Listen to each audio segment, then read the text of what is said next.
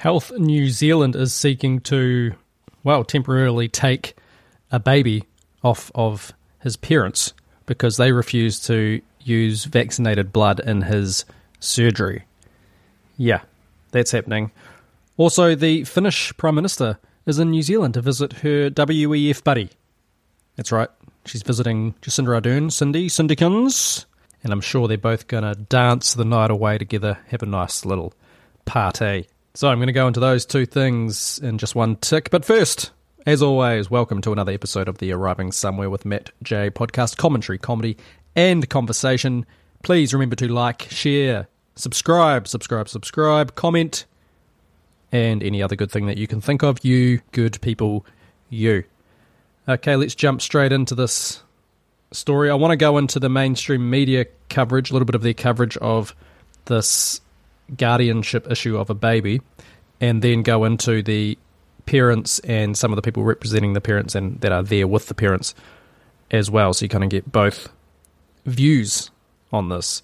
But we have seen stories like this before over the last sort of 18 months or so with the rollout of the vaccine. And I won't be coding the word today because I think the story's a little too serious for me to play funny games and try and get around the censorship. So we've seen these stories over the last 18 months with the rollout. And basically every time it was ruled in favour of a parent that wanted, say, a vaccine for their children, maybe the other parent didn't, or even parents not being able to see their kids if they weren't vaccinated. That was a case, I think, where the parents were divorced, not living together, but the father wasn't allowed access to the kids, if my memory serves me right. I did cover it in this podcast. But what I'm, what I'm saying is, we've seen this before with the jabs. If you've been following what's been going on in New Zealand over the last 18 months, but this is something slightly different, not overly surprising. This is bound to happen at some point.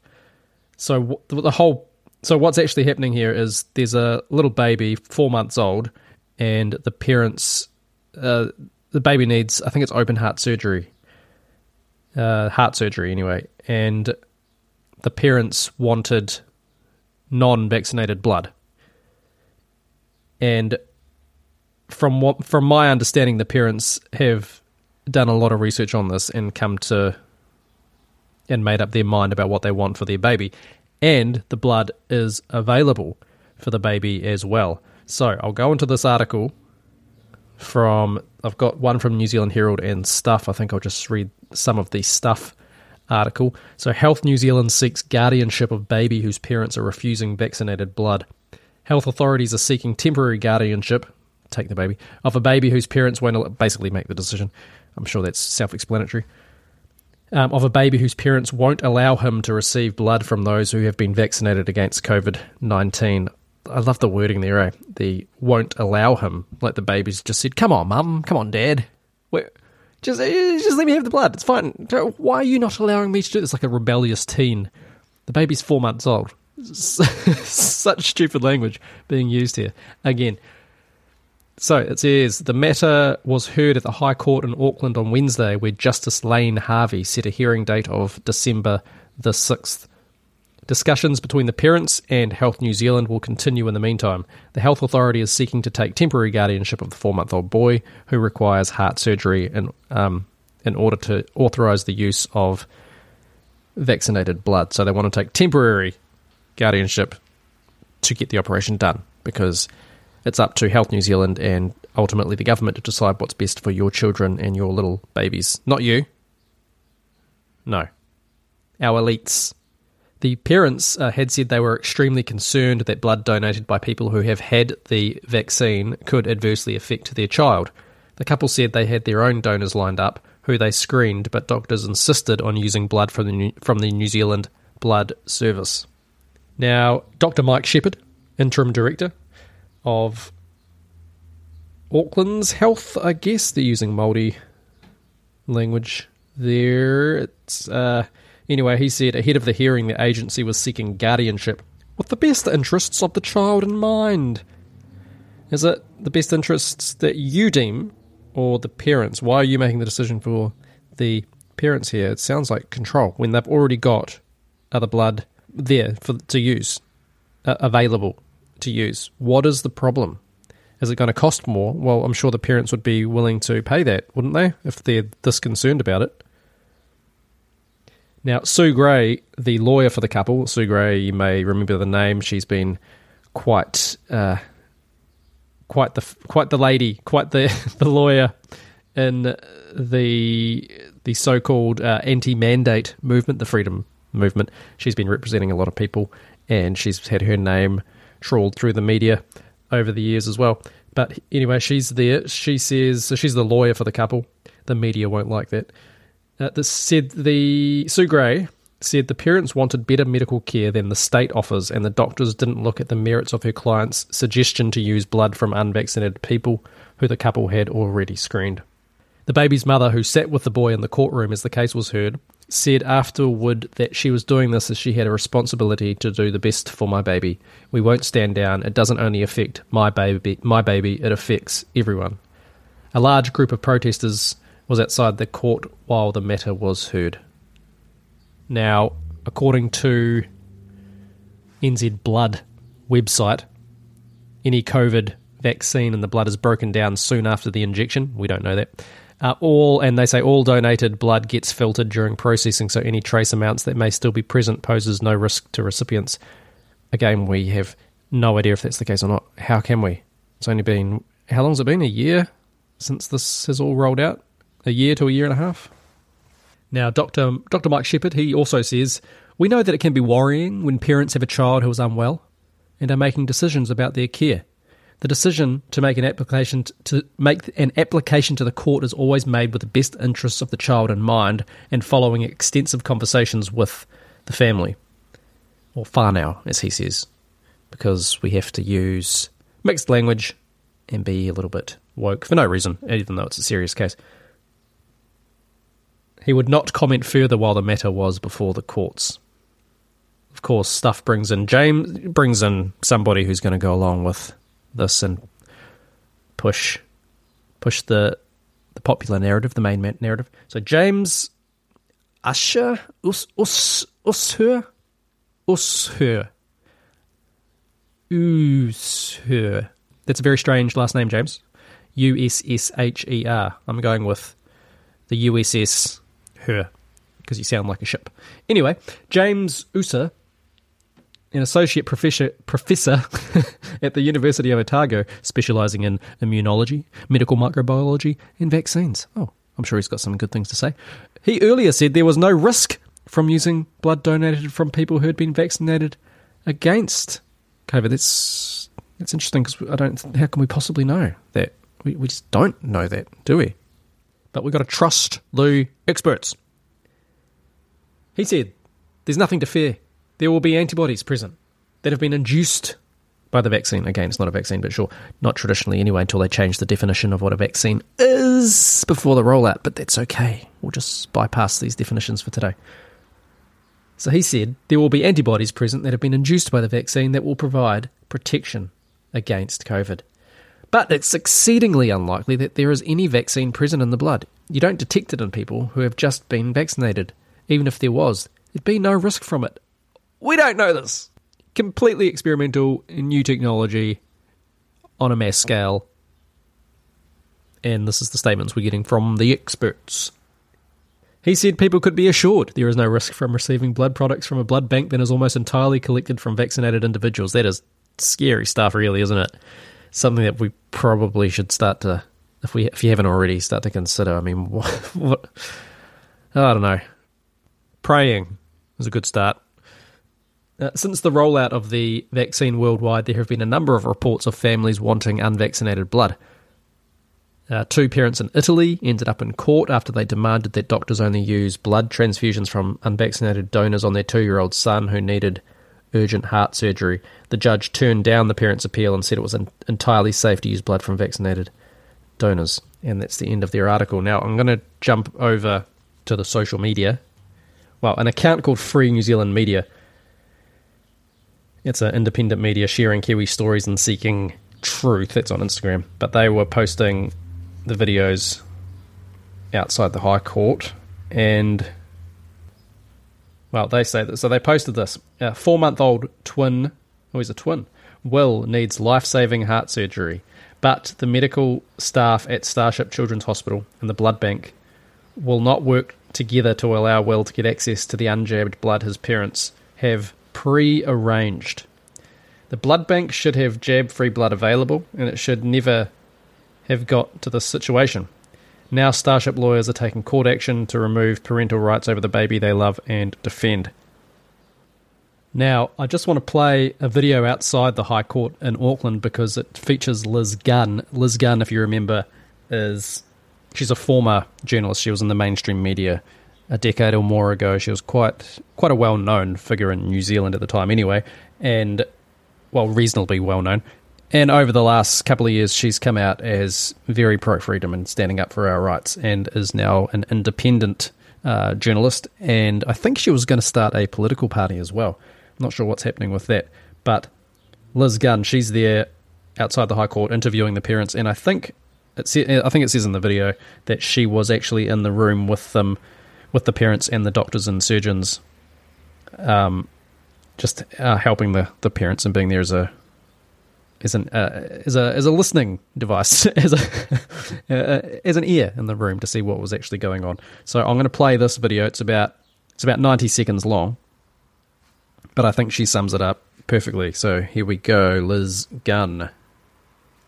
When I was in the meeting with them on Friday morning, I asked the surgeon that repeatedly, "Why are you opposing this? There will be no harm. They've got the blood ready. They, the operation can go ahead."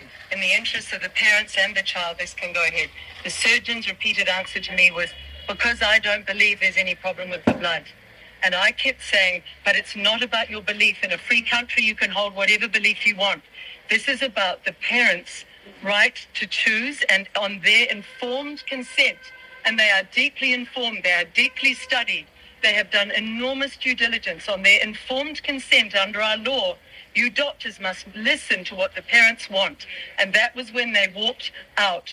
This case is about Will's life, and he is a very special little boy, but it's about the lives of your children and grandchildren. If one day we find that our blood bank is utterly polluted, we don't know yet, we pray it won't be, you will be so grateful to have had this case where all you journalists have stood up and said, we must have the option of unjabbed blood in New Zealand. Furthermore, furthermore, New Zealand and every journalist listening, we were once a great nation who stood up to America on nuclear ships. We stood up to France on Mururoa. What has happened to our courage and guts? We must send a message to the world. This case will be an absolute an absolute touchstone for the world if this judge gets it right and makes sure that we have unjabbed blood in New Zealand. This will reverberate through every country. So that's Liz Gunn there, and from what we've just read here, it's the decision is supposed to be on December sixth, so next week sometime, and we'll keep a close eye on that one. Very disturbing stuff. What um, what the state can get away with and is trying to push on us. Mind you, the the jab programs as a whole. I mean, once you've, the, I think what's what's happened over the last few years has woken a lot of people up to the dangers of all this. And again, I'll I'll reiterate uh, the Act, 1986. It's on Rumble. Very interesting documentary to watch. It's cross between a a fictional story and actual doctors, epidemiologists, and people like JFK Jr. So, The Act 1986. If you haven't watched it yet, go to Rumble and check it out. Right, the party PM, the Finnish Prime Minister, Sanna Marin, she's hit the the shores of New Zealand and she is partying it up large, I am sure. But she's here to meet Jacinda Ardern, and the media just cannot believe how sexist and ageist some other journalists are by asking about their age and their sex, which I think you have every right to ask about because Sanna Marin, isn't she the youngest PM in the world? I think Ardern used to have that title and now this woman has taken that over. But I digress. So, Finnish Prime Minister Sanna Marin is leading a diplomatic mission down under, meeting with PM Jacinda Ardern in Auckland Oh, I wonder if they mention at all in these articles that they both belong to the WEF Young Global Leaders Program. Probably not. The buddies meeting up, having a having a nice little chat. Anyway, she she was welcomed to Auckland's government house with a full military pōwhiri, which is a greeting, after which Māori greeting, after which she said it had been her special request to visit New Zealand. Oh, special request. Did Klaus possibly send you, hey, go listen to my protege, Cindy. Cindy will get you. Sorry, I should be doing it in Klaus, Klaus's voice. Go listen. I can't. I can't get into the character. Uh, what does he say? You will eat the bugs. You will eat, live in the pods, eat the bugs. There you go. Go see the Cindy. Cindy, my pro- protege. She will. This is getting French. I'm just going to give up for the time being. She will tell you what to do. This is my speculation about why she's here. Marin said she hoped to discuss global issues and threats to democracy, threats and issues, and international norms with a focus on Afghanistan and Ukraine. She also noted New Zealand's support for the human rights of protesters and women in Iran. What about the protesters in New Zealand or in Canada? No, they didn't give a, or Australia. They didn't give a crap about them. But when it comes to Iran and fighting for freedom, oh yeah, we're all on board. These people are the biggest hypocrites in the world. Ardern said this was the first ever visit of a Prime Minister of Finland to New Zealand. Oh. Marin arrived in Auckland on Tuesday. She would also be travelling to Australia, where she's scheduled to deliver a public speech on Russia's invasion of Ukraine. Marin was elected Prime Minister in 2019 after serving just four years in the Finnish Parliament. She became the youngest Prime Minister ever elected in Finland, taking office at 34 years old. That's a very similar age to Ardern. I think, no, Ardern was 37. And to, if you look at the pictures of them side by side, they do look like they are related. It's, I think Klaus has a has a taste. Klaus, Klaus definitely has a type. I shouldn't say taste. Klaus definitely has a type. It seems. Wonder if we put Trudeau in there, if the, if Trudeau would look like their, you know, their brother or something. I don't know, or, or cousin. Uh, in the in the years, um, in the years since, she has gained a reputation in pop culture as the party prime minister.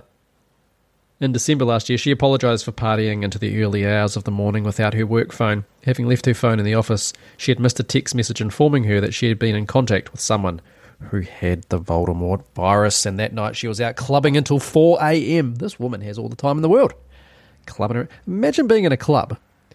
Awful places, but imagine being in a club and you just, you know, you're drinking, having a great time with your friends, you're dancing around, and there's your Prime Minister on the dance floor grinding up against some guy. I don't know if she was or not. I'm just making this up.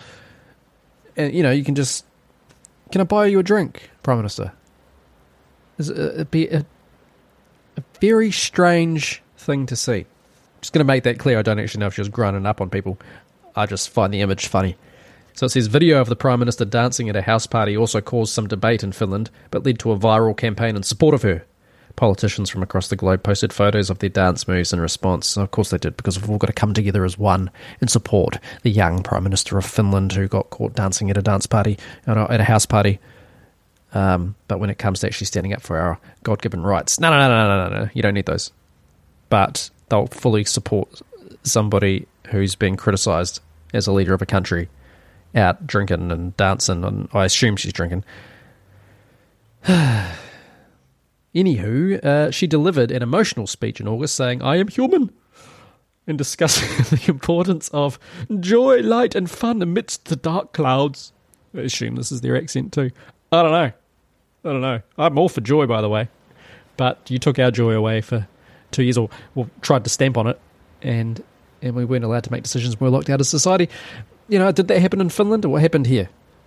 So maybe Finland was freer than New Zealand and Australia.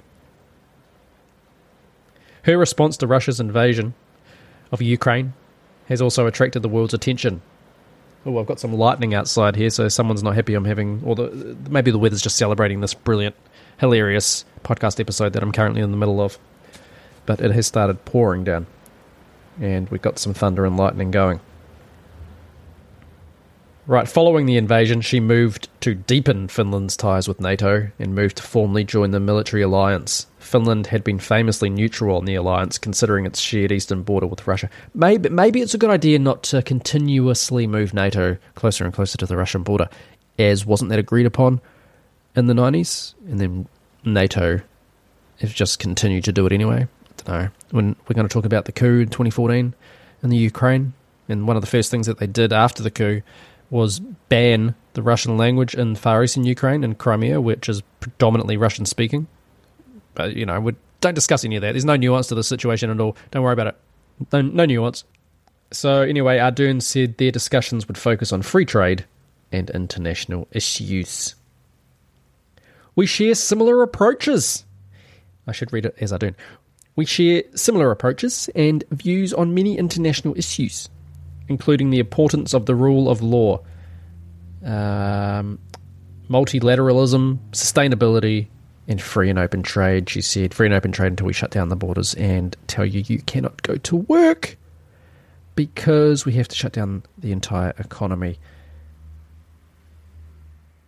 Just at a whim. Whenever we decide, whenever we decide there's an emergency, or whenever the WHO decides that there's an emergency, we will shut everything down. Uh, in July, Ardern visited Europe with Trade and Agriculture Minister Damien O'Connor to negotiate a free trade deal with the EU. Countries such as Finland insisted such a deal must focus on sustainability and climate change, with vocal agriculture and green lobbies raising concerns about the miles required to export anything from the South Pacific to Europe. Of course, they, of course they. Uh, so Finland, are you just a, a New Zealand as well? Exactly the same woke, progressive, left wing, socialist, communist garbage. Is this what we're doing in Finland as well? Now, according to Statistics New Zealand in June 2022, in that quarter, New Zealand exported only 4.4 million worth of goods and services to Finland, but we imported 57 million from Finland. That's interesting. I wonder what the bulk of that is. Um, what does Finland have that we need? What oil? Uh, I I don't know. What what is it? Anyway, that's what's happening today in your New Zealand, New Zealand, and the Finnish PM is here, and I'm sure they'll just have a few discussions and uh, messages passed on, possibly from Klaus, and uh, get to know each other, have a bit of a, a bit of a party, and go from there. Right. Going to leave it there for today. This has been another brilliant, hysterical, informative episode of the podcast. As you can probably hear in the background, thunder, rain. It's all good stuff going on here. Definitely has nothing to do with the spraying of the skies at all. No, not at all. Definitely not. Don't be a conspiracy theorist. So, this has been another episode of the Arriving Somewhere with Matt J podcast, commentary, comedy, and conversation, and I will talk to you again in the next one.